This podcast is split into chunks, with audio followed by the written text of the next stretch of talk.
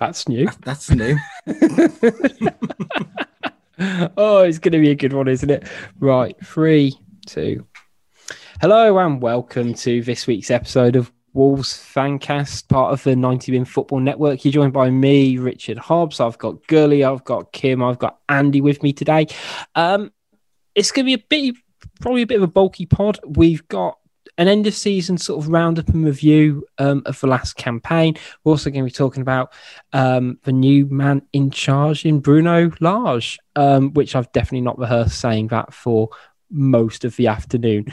Um, we'll get cracking on to sort of the end of season stuff. So uh, we've had about three weeks since the Man United game. The dust has settled, I think, to a degree on the season and you know Nuno's tenure as a whole. But we thought we'd have a look back on it, see how we thought the players did, how the manager did, and also how the board and the backroom staff have done as well. So what we're going to do is we're going to go through the some of the senior players in the squad, give them a bit of a, a mini report card, see how we thought they did over the course of the campaign because it was a I was going to say it was a long old campaign, but it was ironically probably the shortest one of our time in the Premier League with the lack of cup matches um, going forward, but it felt like it went on for a long period of time despite being the shortest. So we'll, we'll start, I guess, from the back and we'll go from Rui Patricio.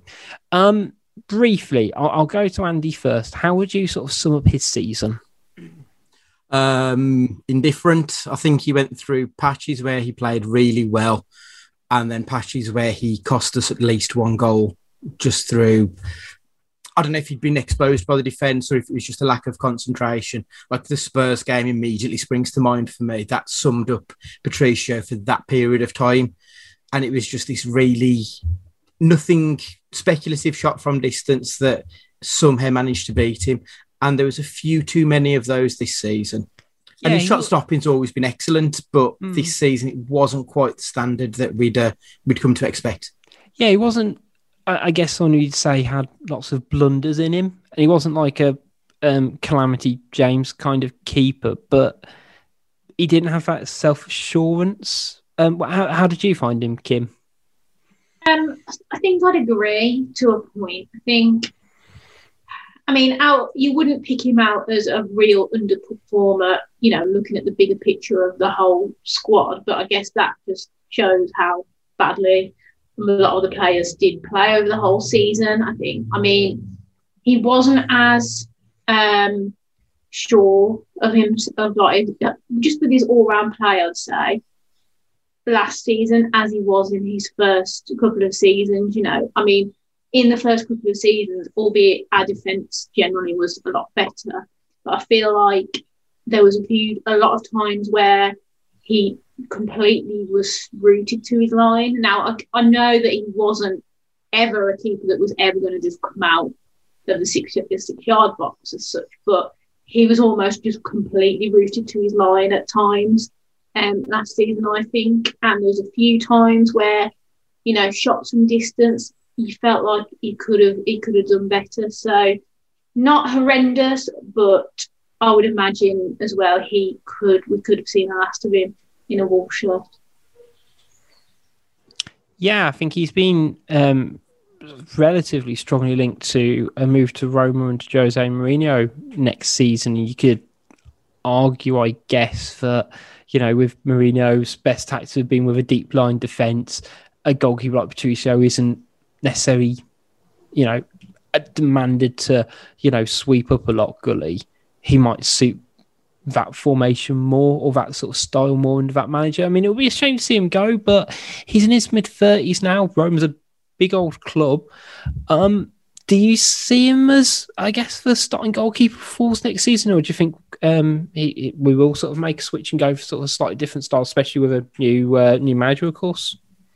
Yeah, I, I think you, you, make the point there about him being um, quite a, a static goalkeeper, sticks to his line. Um, now, I think to play into that over the three years he's been with us, I think he's also been quite a well protected goalkeeper. And this season was mm. probably the season where his workload's been at its highest um, in terms of some of the the um, the fortresses in front of him haven't been quite as strong, um, and he has had to do a little bit more now. when he was well protected, his strengths were obviously amplified and his weaknesses, you know, not so apparent. But this season, I think you've seen that he has got a little bit to his game that he could w- do working on, and, and like we've seen some, he he doesn't drop outright clangers, but I think he still has an odd mistake in him where you, you think, well, he could have done better there, um, and yeah, you know, things like the Newcastle free kicks bring to mind. Um, you know, in the last minute of the game, you know, with three points in the bag, really, against a team who hadn't threatened for 90 minutes, um, to let that slip was was quite disappointing. And I, am I'm, I'm very much in the, the, the camp of Nuno. I wouldn't have been too upset with him starting the season, and Patricio is in the same kind of boat for me. I won't be too upset if he starts in goal for us next season, but I wouldn't be so upset if he's gone as well. I think it'll be a, I think it'll be an interesting one the summer. Um, how that kind of shifts, I guess, going forwards. Um, I I won't really talk about John, but he signed an extended contract. He only played um, you know, cup games and that that one in the league. To be fair, so I think we can sort of skip in. Um, I'll go for one young fullback first, and then sort of mix it up. Um, came on loan. Question marks whether he will sign permanently just because of the regime change in Ait-Nouri. Now, I think he has got bags of potential. Um, I think the question will be whether they move on Vinagre and try and bring in Ait-Nouri, or whether they stick with Vinagre because he's already on the books. Um, I, I, guess we'll, we'll, kind of circle back around with uh, you, Gully. I mean, I'm I'm pretty sure you're you're definitely a fan of um, and aren't you? Yeah, I um I think just kind of reverting back to what we saw from him this season. Um, you saw a an inexperienced footballer, but you saw a talented one as well. Um, and all those things kind of bore out over the course of the season. You saw the talent from the first minute he kicked a ball for us, you know, with that goal on his debut, um, and his ability to take possession, you know, get forward. He's enthusiastic, and at the same time, he probably had a bit of a challenge on the back foot um, when it came to defensive situations, especially earlier on. And I do think he benefited from the shift to a back four. I actually think he played better as a left back than as a wing back when he could come onto the ball from deeper. And I think, as people have pointed out already, if Bruno is going to implement um, his uh, famed system from his Benfica days, then someone like Ryan Ait-Nouri should be an absolute shoe in to start at, at left back. Yeah, I think for, for someone of his, um, I guess, potential, he, he I, I, personally think it's a no brainer signing, and he seems like he's that um, upgrade on the Vinagre, never quite pushed on. I think there are sort of obvious reasons for that with, you know, it, him competing for a space with uh, with Johnny. But uh, would you be happy to see him sign on a permanent deal, Kim? Yeah, I think so. Um, the reported fee, I think, is there is it around twenty million? If I got that right, something like that. I had, I had eighteen to twenty in my head. Yeah, I think so. I mean, can you can we get an, uh, a better player for that money? Is my first thought, and a better left back, should I say? I'm not sure that we can. I feel like he, you know, he's already had that one year experience in the Premier League. And as Goody said, you know, he started off great, especially, you know, going forward. And defensively, of course, you know, he did get caught out. But that's kind of almost what happens with fullbacks when they're so sort of attack minded. Now, that'll happen again next season with our fullbacks if we are playing a back four and you know if we're that attacking that just kind of it's almost like fullbacks in this day and age I think need to have that attacking sort of prowess rather than defensively. Um, and I think as as I said I think if he does sign for Wolves he'll ju- he'll get better defensively. And, and I think he's a lot a lot better player actually than than Vinagre I was quite disappointed in Vinagre's sort of. I thought he was going to be like a world class left back, and he, he still might be. But for me, he didn't live up to his potential and he almost sort of stagnated. But I think that Ait-Nouri really does have that extra sort of something about him, and he's not just sort of like Vinagre was all about step overs, whereas I feel like Ait-Nouri could have that sort of end product um, more next season. So for me, I would really hope that he hope that he signs. Yeah, I think um, Brighton was probably a bit on the wall for Vinagre um, when Johnny was injured, and then we let him go out on loan. I think. Um, I, am guessing sort of. Um, are you sort of sim- similar sort of feelings, Andy? Then.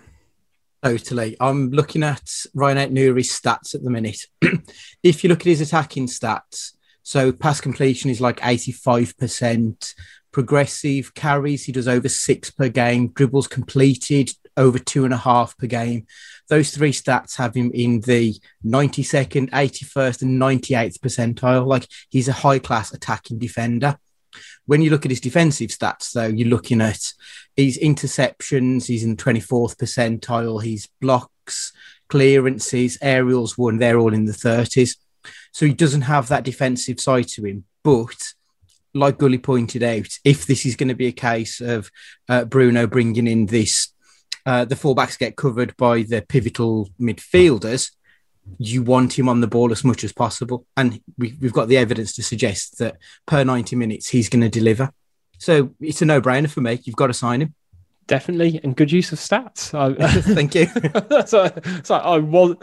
Not that I don't expect you to come, uh, come with notes, but I was not expecting that. but no, I think that I think it's sort of it, it you know it's kind of interesting to sort of see the numbers back up that he is very good going forward, but needs to improve defensively. And I think he is someone in that last, I guess, six games of the season or eight games or whatever it was, where a few of the young players got more game time. He was one who kind of consistently did well. Um, I, am going to sort of skip Marçal because we didn't really see enough of him. I, I think he was good when he played, but when did he play? Yeah. Well, yeah. I think if you if you have a look at it, we won the games that he started um, as a as a standard case in point. point, and you know, if we talk about him too much, he might just pick up an injury. So we're probably better off. yeah, I'm genuinely scared. He like he he's just gonna. I feel like he's just gonna join that long list of Wolves players who are just perennially injured, which is a real shame because you say of, it kind of doesn't matter though, does it? If we start with Rayan Aït-Nouri and then Johnny's back in November, we might as well just keep him in, in the hope that we only paid two million and he might be fit one day. Mm. Yeah, um, so the next two, and I'm going, oh, the next two we'll go for sort of the centre halves in uh, Willy Boly and Coady.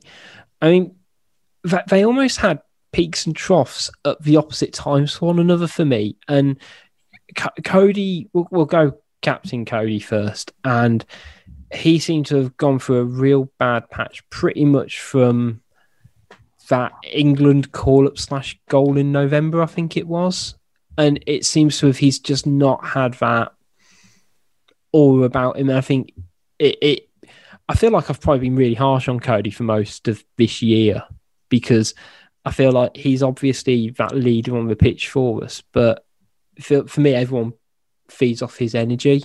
He just doesn't seem to be bringing it for one reason or another, whether it's tiredness, formation, whatever. Um, I, I, don't know. It, has been a real tough one for me um, with, with, Coady. Andy, how, how did you sort of find it this season? I, I don't know what's happened to Conor Coady from 18 months ago. Gone are those progressive passes from the back. He doesn't look forward at all anymore. And that was always one of his strengths. And that's what started so many of our blistering attacks and don't get me wrong, I know we don't have uh, Doherty at right back, but it's not like we've got some jobber there. We've got Semedo, someone who can carry the ball forward, and there's just none of that. His defensive stats have been really piss poor this season. He just he doesn't he doesn't pressure. He's not really that good at tracking back anymore for some reason, which was always a strong point of his. His interceptions less than one per game. I, I don't know what's happened to him, but he just looks devoid of confidence that he had prior to uh, the coronavirus outbreak 18 months ago. So, Kim, do you want fancy wildly speculating what happened to Conor Coady? um, I think he probably just got caught up in this England bubble with the elite and thought, no, I don't know. I don't actually know what's happened to him. I just think, I don't even think, though, for the whole season, he didn't exactly play well. So like even before the England call up, from what I can recall, he hasn't been, you know, that player that we knew. And I, I, the biggest thing for me that I can't get my head around is why he had he wasn't even attempting those crossfield passes that used to almost start the attacks. I like I don't understand. Like, was it Nuno telling him not to do that? But then why would a coach tell a player not to do something that usually kind of worked and helped us get in behind with the fullbacks? So and then the other thing is, as he just completely lost his confidence. Now, I think generally his uh, his all round play did show to me that he had lost his confidence and he had, you know, just not just just in terms of starting attacks, but he was all, you know, the def- the defense always sort of getting caught out. He was getting, you know, he couldn't keep up with a lot of the you know, strikers that last season you'd expect him to make those last ditch blocks. And a lot of the time, it was almost his fault, if you like, for a lot of the a lot of the goals. Um, and it's hard to put your finger on, and, and maybe something to do with as well that the the mid centre midfield, I think last season wasn't good enough and wasn't protecting the defence enough, despite us being so deep a lot of the time. It's you know we still weren't agile enough, so maybe that's something to do with it. But I think overall, it's just the general overall performance of the team sort of almost brought him down, and he wasn't that same player really that that we know. Yeah, Gully, I think we um, both Kim and Andy sort of mentioned in terms of I guess that tactical shift and that he wasn't trying those I guess for raking passes, balls over the top just weren't there this season. Um, I guess sort of my question is: Do you think that's player driven or coach driven? Uh, or uh, when I say player, whether it's Coady actually or the players he's got around him, try, uh, keen on making those runs. Well, I mean, the one thing we haven't mentioned is that it might have been opposition driven at the end of the day. Yeah, very true. Very you true. know, if the pass isn't on, he's just not going to play it, is it? So and we've seen how critical it was as a way of getting us up the pitch. Um, that if you're an opposition manager setting up a team against us, you wouldn't, you know, you, are not a manager worth your salt if you don't try and find a way of stopping that pass from happening. Um, so I think teams have cottoned on to us a little bit from that regard, and he suffered as a result, obviously. The other thing being, I think Doherty was a bit of an aerial threat um, out on that flank, which Semedo clearly isn't and those bigger balls um, suited Doherty a little bit more. Um, where Semedo is probably better receiving the ball to feet and carrying it forward. And, you know, little things like that can make a big impact on a team. I do also think, and, you know, as we look at each player individually, it's worth considering this. There aren't that many players who can play well individually, individually, irrespective of the way the team's playing. I don't think, you know, two of those players are probably Neto and Traore just because you know they can take two or three men on at any given moment. But the rest of the team, they need each other to play well. If you see what I mm-hmm. mean, you know, and Coady's probably been a victim of that because you know the guys in front of him aren't protecting him as well. The guys in front of him aren't getting on the ball as much. They're not, you know, they're giving the ball away a little bit more and all of it, you know, it's it's a it's an eleven-a-side football team. You know, it's a symbiotic relationship between the whole unit. And Nuno always made the point that we attack as a team, we defend as a team, etc., etc. So, you know, everything kind of has to be viewed through that prism of, you know what, it's a collective, and you know, he's probably suffered a little bit with the team suffering uh, on the whole. No, I think I think that's I think that's completely fair. Wolves I think we we must have been saying for years we are sort of greater than the sum of our parts, because you say sort of it's all run through a team, it's all run through a system, and the system sort of broke down a bit this season. Um, again, I, am going to skip Johnny just because I think it was a it was a really sad sort of turn of events that he, he he came back for three games and you know did and had a very similar injury, which is sort of you know, gut wrenching considering how quality it's been for us. But uh, G- Gully, you mentioned Semedo, and my question for you is: if he signed for half a fee, would he be rated twice as much? You know what? You're probably totally right. You hmm. are, um, but we're in the era of people viewing transfer fees as the measure of a player, really, aren't they? So, um, it's unfortunate because you know any team that spends that much on a fullback slash wing back, you are almost expecting them to be a real game changer of a player. And Semedo's never been that for anyone. You know, he's still he's a very good footballer, but you you just not you're not expecting him to win games for you. And I think that's what people might have um, had their hopes on. Um, but at the same time, he took a little bit of time to get used to the Premier League, which you know first impressions count, don't they? And some people still still don't seem to have got that out of their head. Um, which uh, you know is probably going to hang over his Wolves career. I've, I've made the point that I think when fans are back in stadiums, they'll appreciate him a little bit more. Live action, close quarters. You know, you notice probably things that um, are more difficult to understand watching from your armchairs, which we've all, we've all had to do at the end of the day. So you know, there's no no blame attached to anyone for that. But I think over the course of the season, you can actually call out him as having a good one in the end. Yeah, I, am I'm, I'm sort of very much in the camp, but he ha- out of I, I reckon I'd have him one of our top four or five players this season personally. Yeah, yeah. Um, and I think it, that's to be fair, it's not exactly a great bunch this year. Um, as we've sort of already alluded to, we've not even hit midfielders. Um, Kim, how frustrated were you considering sort of everything sort of Gully just said? Um, that he scored that goal last game of the season because it's what we've been crying out for to have him make an inside run like that and get on the end of something in the middle of the box and score. And obviously it was Doherty, yes, but was it frustrating for him not to do it more? I know he's not yeah. that type of player, as Gully said, but the system still craves it.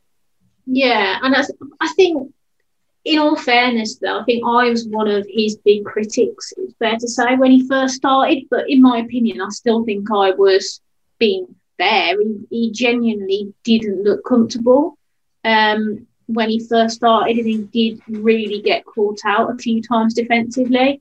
However, as the season went on, you can't deny that he did get better and better and better. Now, the thing that I still can't, I still don't think that the relationship that he has with Traore, and I don't want to keep bringing up Matt Doherty because we need to sort of move on from him, but the understanding that Doherty and Traore had almost, I think, helped Traore because then, you know, he, he didn't have three players around him because they had to watch Doherty. Whereas I still don't think that Semedo has that sort of attacking threat, shall we say, that Doherty had. Um, but having said that, I'm quite positive that he's still getting up to the pace of the Premier League. You know, in Barcelona, I think there's a quote where he, he didn't have to even think about defending because Barcelona, they don't need to think about defending, and it's you know the league is not as physical as the Premier League. So I think, yeah, I think I'm quite positive. I think overall, he had a decent season in comparison to a lot of players. I agree with you, Rich. You know, top five players definitely, but you know that's that's not difficult. And I think that I think he'll improve next season, and I think hopefully he'll fit into this new sort of attacking fullback um, regime that we're all hoping, presuming, and hoping for with Ait-Nouri and, and Semedo on, on each side, I'd be pretty happy if we went into next season with those two as uh, fullbacks. Yeah, Andy, sort of, would you be happy with? Uh, again, I think similar. Someone who seems to have done better in a back four than as a wing back as well. Would you be happy seeing him at, um, I guess, sort of starting right back next season as well? Yeah, totally. I don't think Hoever is in the position yet to really challenge him. So it is Semedo or a new signing. Um, but I don't think we need a new signing. If we're going to be looking at attacking fullbacks, his stats bear out that he's a very good ball carrying, progressive defender. That's what we yeah. need. Yeah, yeah, it's great.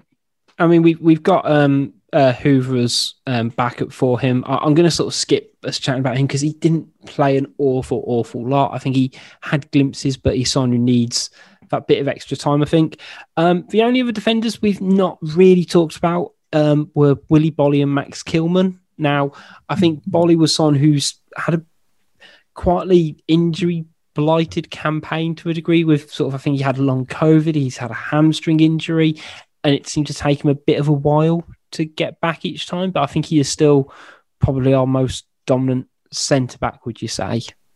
It's, been quite disappointing, really. He's made 21 starts this season and 22 starts last season. So we've only had half of Willy Boly for the last two years. And don't get me wrong, I, I do agree. I think he's our most dominant player, but you can't rely on him. I'm starting to worry that he's going to be a bit of a Marçal as he's starting to get older. If he's not going to be playing more than half a season, and we know next season we've got him going to um, the African Cup of Nations, his position's questionable, which is a horrible thing to say because he's a very good player. But I mean, he's going Season. off. He's going off to um, African Cup of Nations, but we've got um, Max Kilimanjaro to come in, so it'll be fine. Great pun. I've been, honestly, I've been waiting a fucking season to try and get in a Kilimanjaro. and oh god, I'm, you don't realize how proud I am of my just shoehorn that in.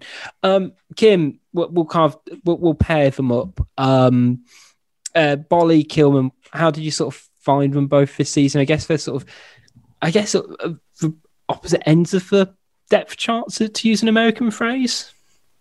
Um, I think just to echo what Andy says, really, I think Willy Boly, obviously on his day, is our currently our best defender, but you, you just can't you can't rely on him. And when he has come in this season, he has looked like he hasn't played a lot of games. He looked a bit rusty.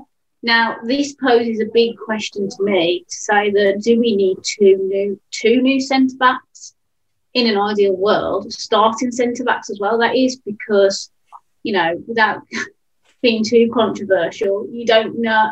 We don't know really if Boly and, and Coady are good enough to to almost start every game and in this new attacking formation that we think we're all going to play. So yeah, I think if he wasn't injury prone and if he had, you know, he played every game and and there's no doubt he's he's a great defender, but there's still that question mark, isn't there, really over him? So hopefully he can get himself, you know, fully fit and, and raring to go. And if he's playing every game, I would have no problems with him, him sort of being our first choice centre back. But yeah, I think the jury's out. And then in terms of Kilmer, I mean, I don't understand why anyone would slate Max Kilmer really, because genuinely, every game he played last season, he was faultless. Like, there's no reason as to why you would would it, the only reason that people don't like him is because he's not a Portuguese good looking, you know, suave centre back. He's almost sort of your old fashioned left footed, no nonsense centre back, but he's actually quite good on the ball. So I would keep him in the squad, but I feel like we might try and ship him out potentially. Yeah, he, he, he really sort of strikes me um, as the fourth choice centre back. And it almost doesn't matter who we might bring in, he'll still be a fourth choice centre back because you say Mhm. he's left footed, he gives you a bit of balance outside. He doesn't, ironically, unlike Boly, but actually, wait, no, apart, I guess, of all of the defenders who we've already mentioned this seasons who have been sort of at fault for goals, there's not been, he's not I guess, committed an absolute howler. There's not been one where, you know, there's been ones where he's been turned a bit too easily and stuff like that, but he's not really been at fault as much. Um, I, I guess, Gu- Gully, how, how are you sort of on Max Kilman? I mean, obviously, I don't think he's, you know, he's not going to pull up any trees Premier League wise, I don't think, but, you know, do you think he's got a, um, do you think he's got a shot in the, in the team next year, Van? I think he there's no sense to moving him on because I don't necessarily see much value in him financially, but I also see that you know needs must he can do a job for us. I don't I don't see him necessarily becoming a world beater of a centre half. I think we've probably seen what his level is um, already, but that's not a bad level really. Um, you know, to be a squad player um, as part of this, you know, he could almost fulfill the role that someone like Roman Saïss has, has filled for us over the past you know couple of seasons as a supplementary centre half when your first choice aren't available. That's not a problem. You know, he's left footed, um, which is another bonus as well. and I, I think he's he's quite underrated on the ball. Actually, I think um, you can see that he's got a little bit of quality. He's not he's not a brilliant passer of the ball in terms of moving the ball into midfield and stuff, but he's composed enough. He keeps it simple, and he likes blocking shots. You know, that's um, you know that's a, valuable commodity for any centre half to have. No, one thousand percent. Um, the, the next two, I'm sort of, and I've just realised I'm going to start quietly doing this in pairs for no apparent reason, but I like the symmetry. Um, the next two is, I guess, for two utility men in the Wolves team, and it's Roman Saïss and Dendoncker. Now, there's been talk of both of them being moved on. Um, and I mean, I, I can sort of see it with both of you, want my honest opinion, like looking, you know, looking back in a way, because Saïss, I think first half of the year, I think I'd have probably had him down for player of the season. Um, you know, in, in terms of it, some of his performances, but he seems to have just dropped off, and whether it was sort of a case of him being sort of moved in different positions. And again, I can't quite see. I, I, I think it's one of those where if you can get an improvement on him, you can get one. And Dendoncker's just had a. a, a I'm just going to say, look, I, am probably Dendoncker's biggest fan in the podcast, and I think he's had a very underwhelmingly poor season um, which breaks my heart to say. Gully, um, we'll start with Saïss. Um, season as a whole, and I guess how you see him going forwards. Yeah, I think again he's a player who we know he has his limitations, um, but has also proven to become a solid, relatively dependable um, Premier League centre back. Um, I think he's been unfairly singled out on a few occasions um, when it comes to um, mistakes on goals and things um, for certain situations that don't necessarily um, they aren't as cut and dried as, as people make them out to be. It might be the case that Saïss is apparently you know a yard off his man, you know, in the box and, and his man scores a goal, but you know, there's a little bit more nuance to some of these situations, and he, he's often trying to put out a few different fires at, at once. And you know, I, I, just think he's been such a good, committed footballer for us that you know he, he's quite invaluable in many ways. Like like I just mentioned with Kilman, as a squad player, he's he's he's worth his weight in gold. Um, he'll never become a brilliant centre half. You know, he's just not going to be. But he has so many other values and virtues that yeah, you, you want to keep him around the side, really. Yeah, and I think you, you, you touched on something there. I think it's quite important in terms of him being what, what's the uh, American football phrase? I've realised I've I've dropped that in twice now, which shows how much content I'm consuming. Um, he's a good locker room guy. Yeah, and like I think the captain, you know, the fact that he's captain for Morocco as well. You see how he is. He's a Uh, you know a big, larger than life character. You can see how that will kind of transmit on the players, and I think uh, my sort of sticking point with Saïss is that you know someone sort of said the other to me the other day that oh well maybe you could play in midfield next season if if we improve the back four and I said he hasn't played in midfield for nearly two for two and a half seasons now. There's a reason for it, and I do worry considering we just spoke about Kilman being he's a good squad player. How many good squad plays we could necessarily have going forwards. And I don't think it's a straight shootout between Saïss and Kilman, but I don't see Saïss being able to do it in a back four on a regular basis where I could see Kilman slotting in. Um, personally, I, I, feel like I'm just shooting Saïss down, and I love the bloke. Um, Kim, what, what are your sort of thoughts on on Saïss? I think I agree with what every, what everything and what you've both said. Um, I think he's actually been at the start of the season. He was almost very good from an attacking perspective as well.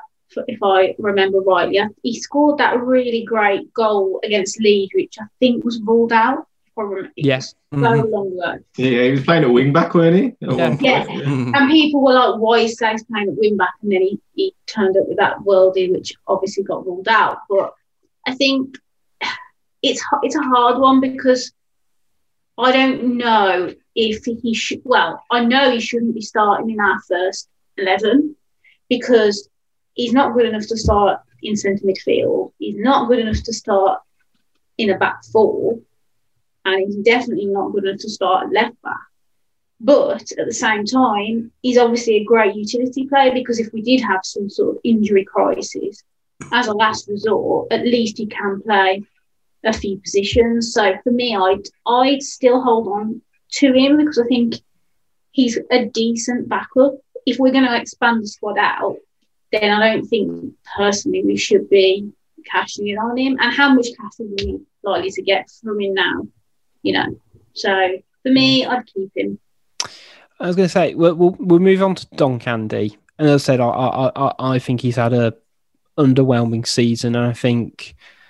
Uh, as sort of Gully uh, alluded to earlier, he seems to have someone who's suffered from the team suffering to a degree. Um, but I find it interesting how I can't remember the last time he's had a good game for Wolves, but he's in the Belgium squad, which is probably, uh, you know, what, probably one of the most competitive squads to get into for the European Championships.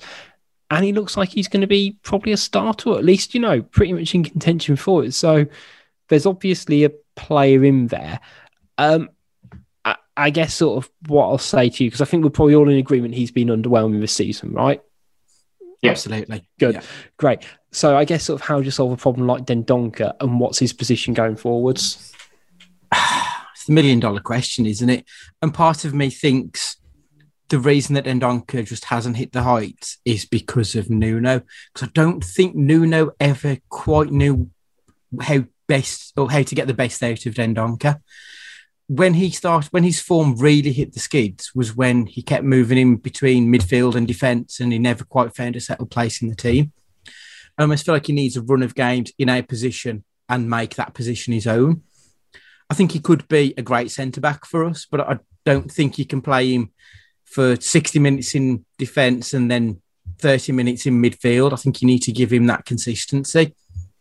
I don't think he's a box to box midfielder purely because his finishing isn't anywhere near good enough for that role. The few times we've seen him as this defensive midfielder protecting the back four, I've been quite impressed, but he's never, he's only been used in that position maybe once or twice. So I'm hoping that Lage will have an idea on what he can do with him because the previous incumbent clearly didn't know what he was doing with him. He used him as a jack of all trades and a master of none. Yeah, Kim, what what do you sort of think of Dendoncker? I guess sort of, go, uh, say very much going forwards then.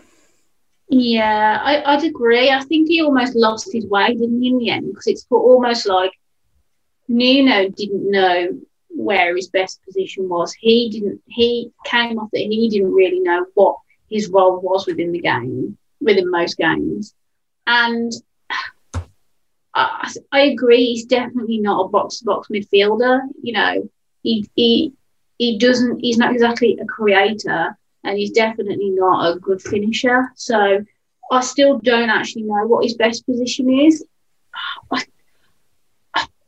I, feel like we could get some money back for him, and I know that might seem a bit harsh, but I feel like he's one player that he hasn't pulled up any trees for the past couple of seasons. And I know he's not long signed a new contract, but potentially I feel like we could, if we've got a sell to buy, he's one player that we could get some cash for, especially if he has a good Euros. He's starting for Belgium, I, I believe, most games. So if he has a good Euros, then his stock should rise and we could potentially get, could we get 15 million? I don't know, but you know, it's one to think about, I think. I think I do think it's an interesting um, point, to be fair, because uh, well, I guess over the last three years, he's not quite found a position, and if he doesn't quite fit it for this manager as well, it, it, it's a bit of a wasted opportunity for him. So I don't. I think there might be potential mileage in him sort of making a move if we are looking to change the dynamics in it, you know, in that system. Gully, what what do you think? I think Dendoncker is the biggest example um, we've got in the squad of a player who is judged essentially on his last game um, constantly, and mm. you know, an inability for him to, you know, be viewed any other way. I, I, I always use the example of Jordan Henderson because I remember him coming to Molineux and being um, one of the most anonymous footballers I've ever seen uh, for Sunderland, and he's gone on to become a Champions League winning captain, a Premier League winning captain for Liverpool. He had a really good season the season before. Um, he had a pretty decent second half to his first season at Wolves. You know, him having a relatively poor campaign this season does not mean that next season he's not worth, you know, his spot within squad. You know, he has the capacity to improve. He has the capacity to clearly, you know, fight for a place on an international stage.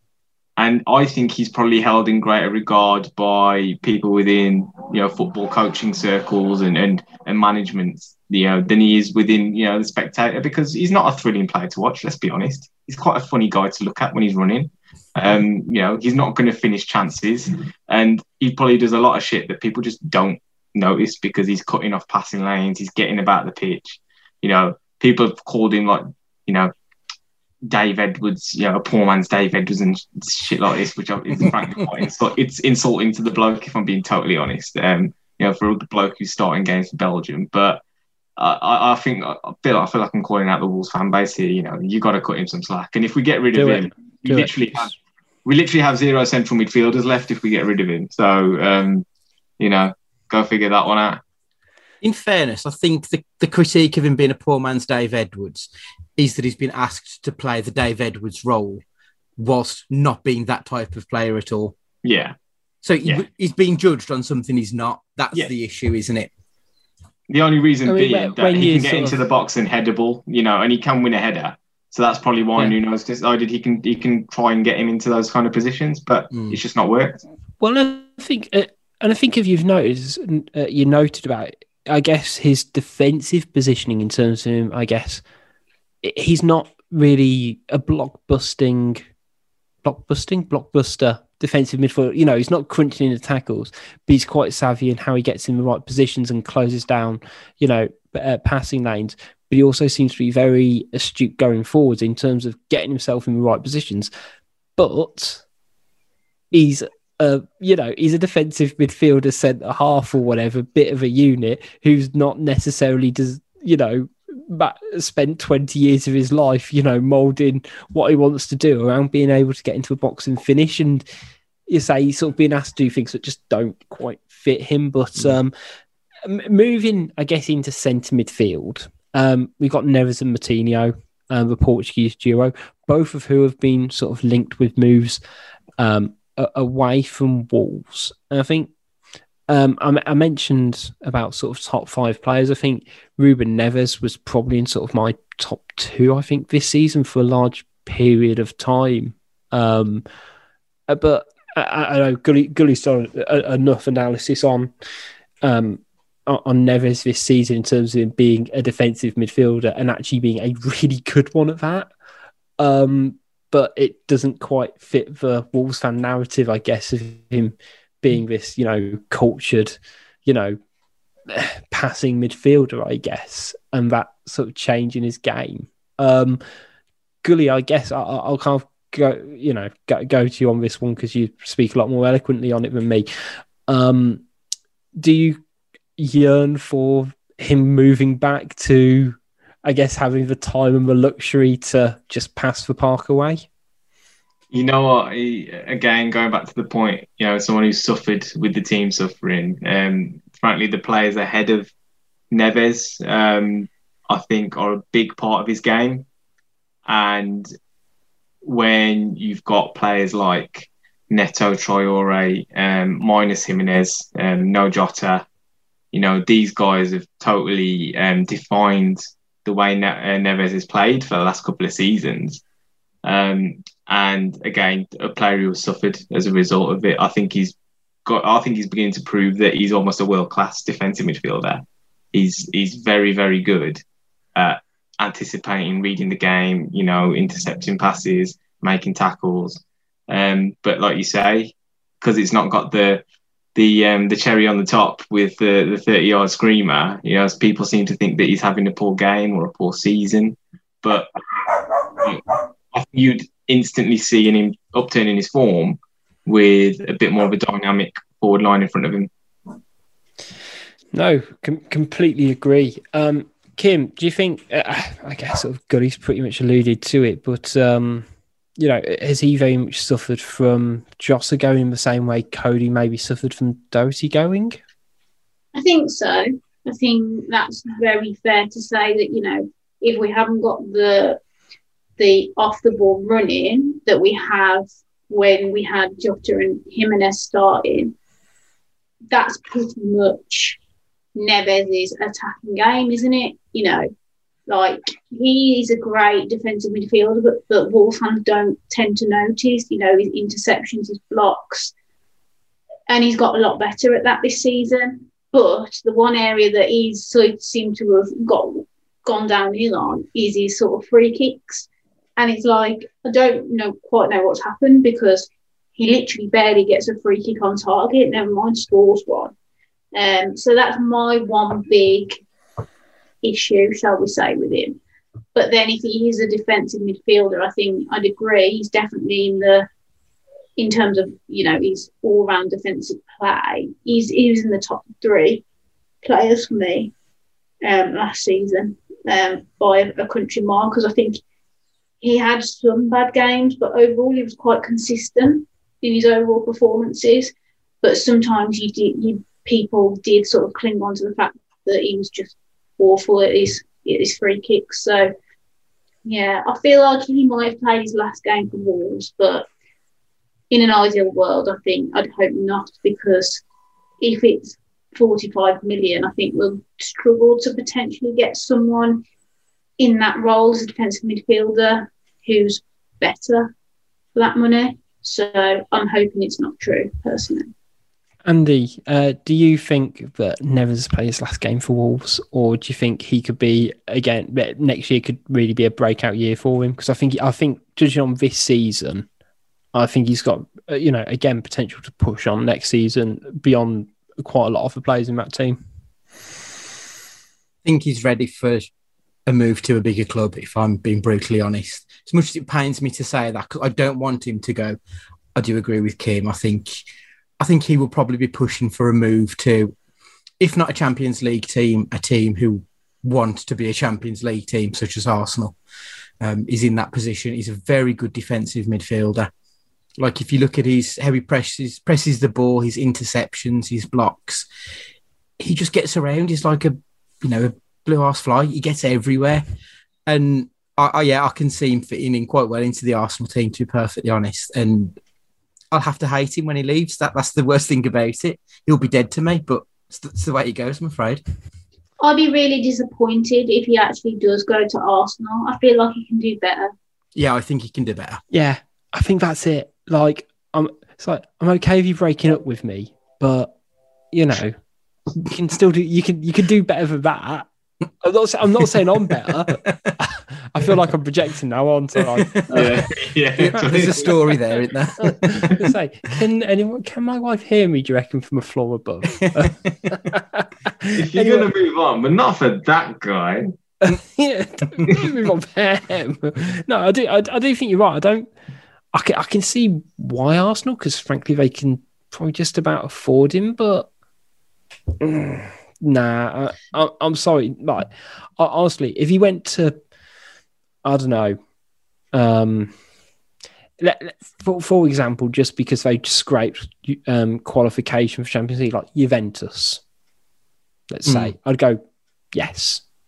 If he, even if he went to, hell, Liverpool, to be honest, again, you know, it, you know, do it following the Jota route, and I think I'd said last year or year before, oh, would be perfect. Or a Man United, even if they were looking to solidify the midfield. But mm, I, I know I feel I can't feel at the moment Arsenal sort of dropped that bit lower personally.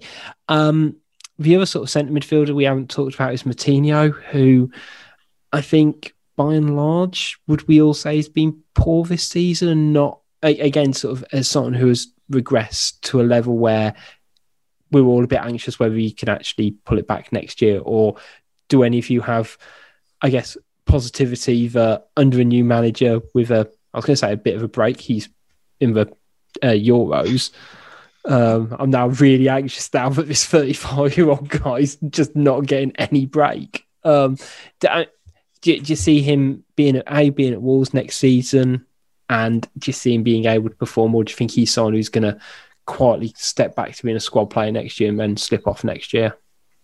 Um, I'll go to Gully. Oh, I've been the chosen one. Um, say, yeah, uh, for for ten players, I've got a perfect circle. I've gone, nah, I'm just gonna screw it up. Yeah, just go around it. That, that that anecdote just screw, uh, just completely messed with my routine, hasn't it? it's all right. You're just gonna have to deal with that after the pod finishes, right? Yeah, So, yeah. fine. It'll be fine. Um, yeah. Okay, I, I don't want to keep trotting out the same line, but I'd still think Moutinho's probably suffered from the options ahead of him just not being of the quality that they were. Um, and you know, when when he's playing on the back foot a lot of the time, such as we we have, I think he will end up suffering out of, out of possession. He, he- he's he's a pretty diligent worker, and I, I don't think people quite un, you know understand how hard he works. I, I think for for a bloke of his age, he covers a hell of a lot of ground. Um, and I think there's still there's still a bit of an assumption on people's side that because he is a year older, he's getting slower, and not he is literally you know ready for the scrapyard. I don't think he's quite ready for the scrapyard, but in a different team in a different system, he could still work. Um, not the way that we've used him. Our central midfielders have to get through a hell of a lot of work um, you know, protecting the back three um, as it has been, and, and the back four as well. So, in a more possession heavy, possession dominant team, I still think, think he has a role to play. Um, is there much point in us keeping him on um, if it's going to stifle an, another player's growth, such as you know um, our, our new Portuguese wonder kid Vitinha? Then I, I don't really see the point in, in hanging around. But if Bruno sees a role for him uh, in, a, in, like you say, a different style, different setup, then you know he's, he's still an invaluable player, as seen by the fact that he's still a Portugal international. Yeah, I think um, you, you, you've touched on something there for me. I, I guess he's obviously still got something about him, and he, he almost seems like the sort of player who will still be able to do something. You know, at the age of thirty-eight in the middle of the park for some team somewhere. But you're Hopefully, my Sunday league team, um, if anything. I was going to say, what what, what what incentive what set, um, incentives could you offer? Would you pay subs or what? What, what Um, would you offer? Captain's armband. I'll, I'll get him a pint after every game in the pub. Yeah, that'll do, won't it? There we go. I think I, I think that could work. I mean, to be fair, he'd save he'd save money. He'd save a decent amount in the long run. Um, yeah, but what I was going to say is is his involvement in the squad as a first team player. Let's say restricted. You know, uh, you've said Vitinha. I think ju- just because of the transfer rumor, Neves, um, and if you had, I'll, I'll sort of do it briefly with Kim and, and Andy, but if you had to choose one to stay next season and one to go um, out of Neves and Moutinho, Kim, which one would you pick? Oh, Martinez got to go, hasn't he? Just because of his age. Um, he's obviously coming to the end of his career now.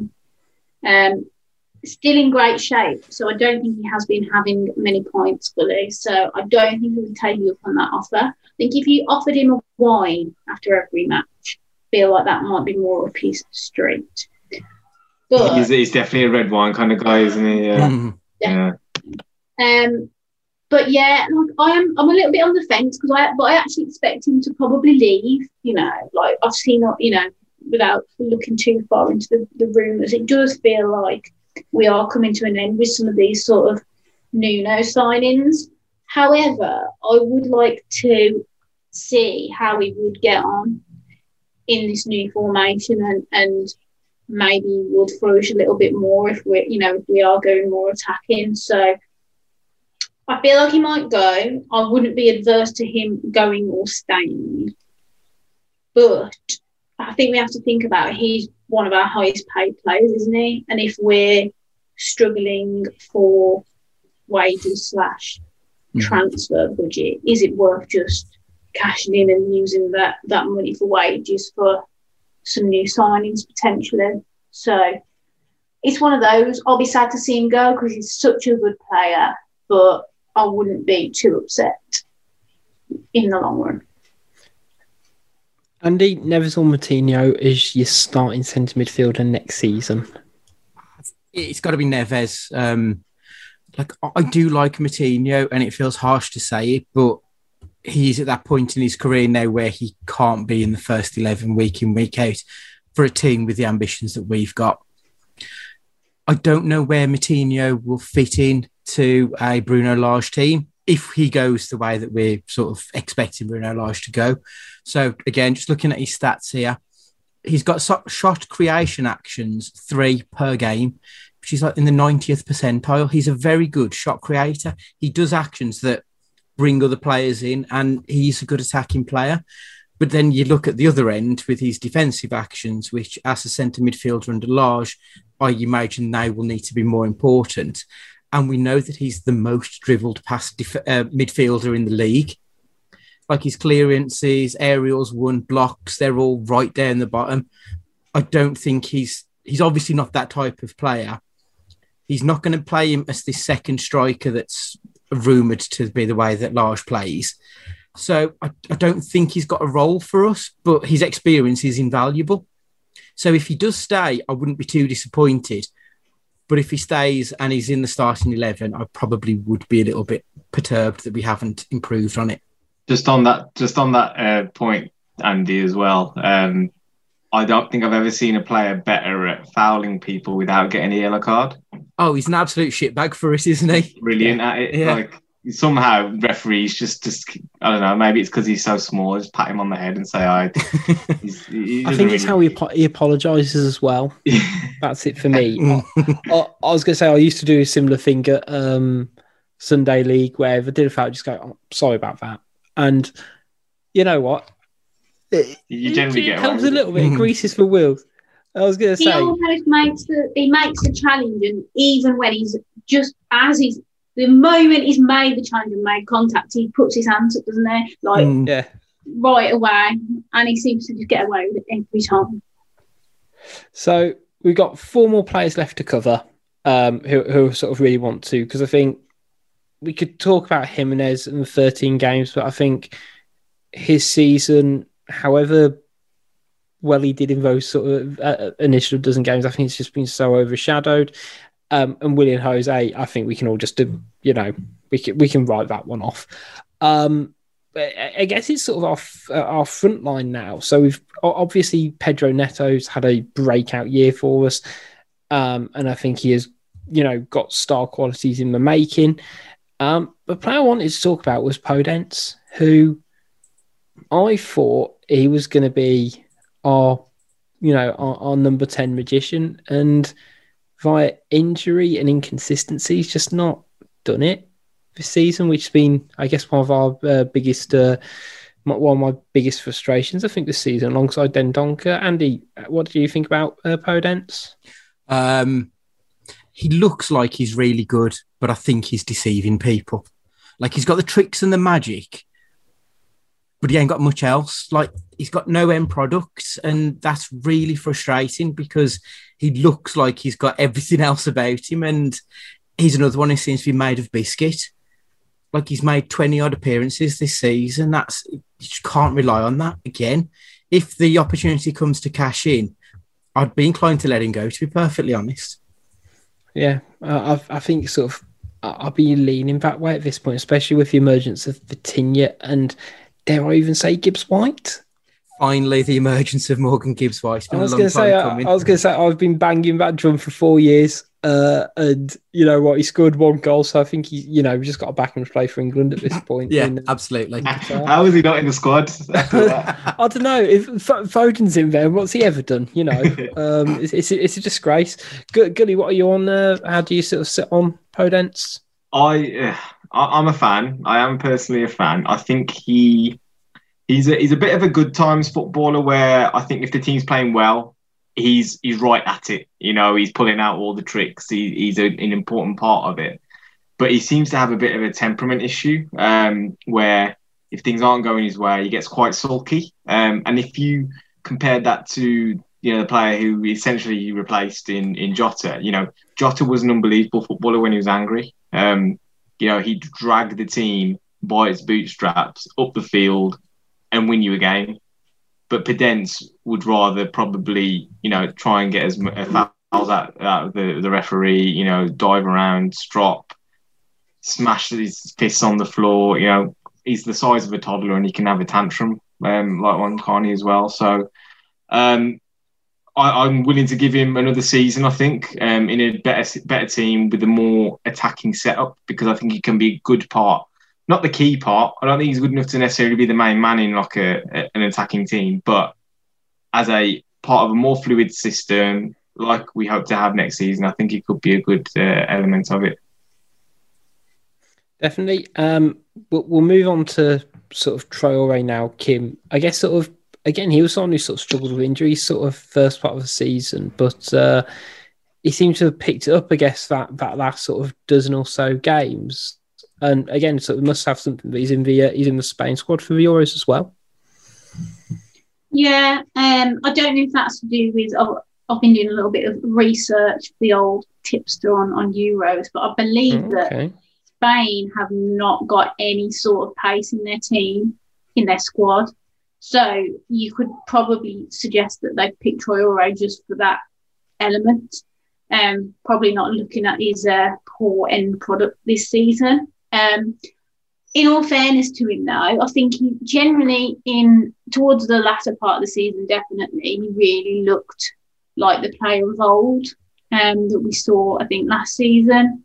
Um, I feel like Troy Traore will come into his own again if and when Raul's back. And in this new system, if we can get him, you know, really playing well and making some, t- getting getting him behind, getting him behind and making the runs, because for me, with his pace, we should be there should be multiple times in one game that we should be getting him behind with his pace, but that never happens. He always wants to take the ball from deep every time, um, which only results in one thing usually him running down the byline and then putting a cross in, which is great, apart from the fact that we never have anyone in the box.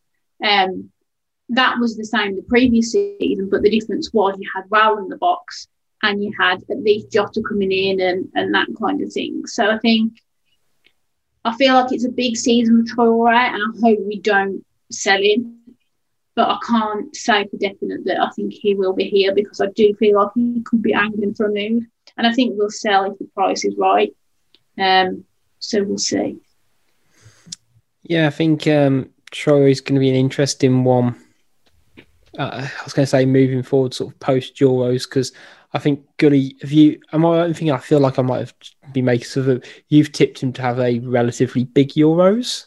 Yeah, I I think he will probably play 20 minutes a game, but will also be one of the breakout players of, of this tournament because he's so different to any other player on the planet, and he will be playing against players who, frankly, won't, I won't have a clue how to deal with him. Um, you know, we, we forget that the Premier League is probably the most uh, physically demanding and athletic league out there. So, you know, my man from the Ukrainian, um, you know, first division ain't gonna have a bloody clue what to do with him if if if Adama Traore is running at him.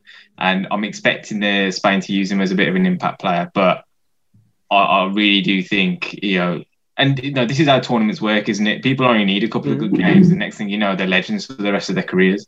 Um, so this could be one of those moments where Adama comes to life. No, um, fingers crossed he he does. Um, last but not least, it's a Big Fabs uh, Fabio Silva, who I, I think pretty much from the start, I think a few people were a bit hesitant. Obviously, he had to sort of uh, hit the ground running, got sort of chucked in at the deep end in the end.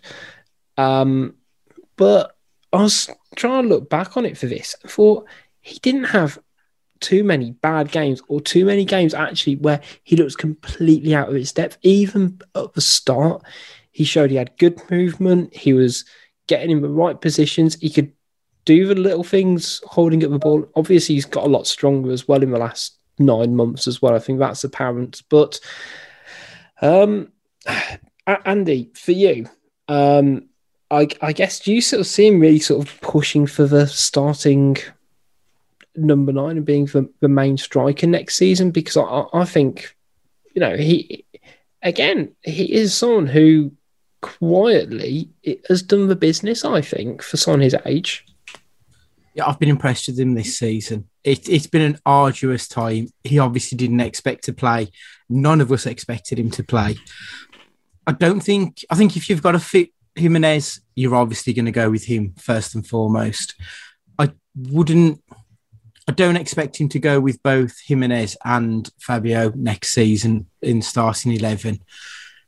But I have no qualms about him coming off the bench for the like, the last half an hour of games. I, I don't think the team would be demonstrably worse off with him on the field than with him not being on there. So, yeah, I, I think he's had a, a decent season for I mean, he's still a child. Let's be perfectly honest. He can just about legally drink in this country, so I, don't think you can overlook the fact that he's had a, a, big, big year and he's made some massive strides. So yeah, I'm, I'm more than pleased with what he's uh, he's given us this year, and he scored against the shit. I know he's like obviously didn't go away over 90 minutes, but it's a big moment for any player to score against your team's local rivals, and he'll always be a bit of a hero for that. No, definitely. Um, we'll, we'll end this um, on something. I, you know, I, I, just something a bit fun, and the fact that I can see Andy and, and Kim having a drink at the moment. You've just mentioned that Fabio Silva's just about old enough to drink. Which pub would you take him to in Wolverhampton? Just just for a quick pint after a game. Giffard, obviously. Oh, He'd look as, he would look as uncomfortable as you did in there, to be rich. in hindsight, for, I can't remember if we've told this story um, on, on, the pod. We really don't have time for anecdotes because we've already knocked it out and I need to knock. We've got like about 40 minutes more content to power through. Um, we were, met up for a drink after the game. It was in November. I was wearing a fleece and a coat. We hadn't agreed where we were going for a drink. We said, oh, we'll meet up afterwards. So at midnight, I'm in Giffard wearing a quilted gilet jacket and a fleece. I don't think I've ever looked any more out of place in my entire life. Yeah, I don't think many people who wear cardigans have sat on the throne in the Giffard. yeah. So, Kim, how about you? Where, where are you taking him for a drink? Well, you know, I don't really know pubs in Wolverhampton these days, not living in the area. Well, I do, to be fair, but I don't rate that many of them. Uh, I wouldn't take him to a pub in Wolverhampton. I'll say I'll take him round my jewelry quarter. Okay. And a little pub crawl round jewelry quarter is mine. That's good. That's good. I mean, it's probably a bit more up his street if we're gonna hmm. if we're gonna be honest with ourselves, and then you know we can hit Jam House afterwards. That that seems fair to me. Um, Gully, how about you?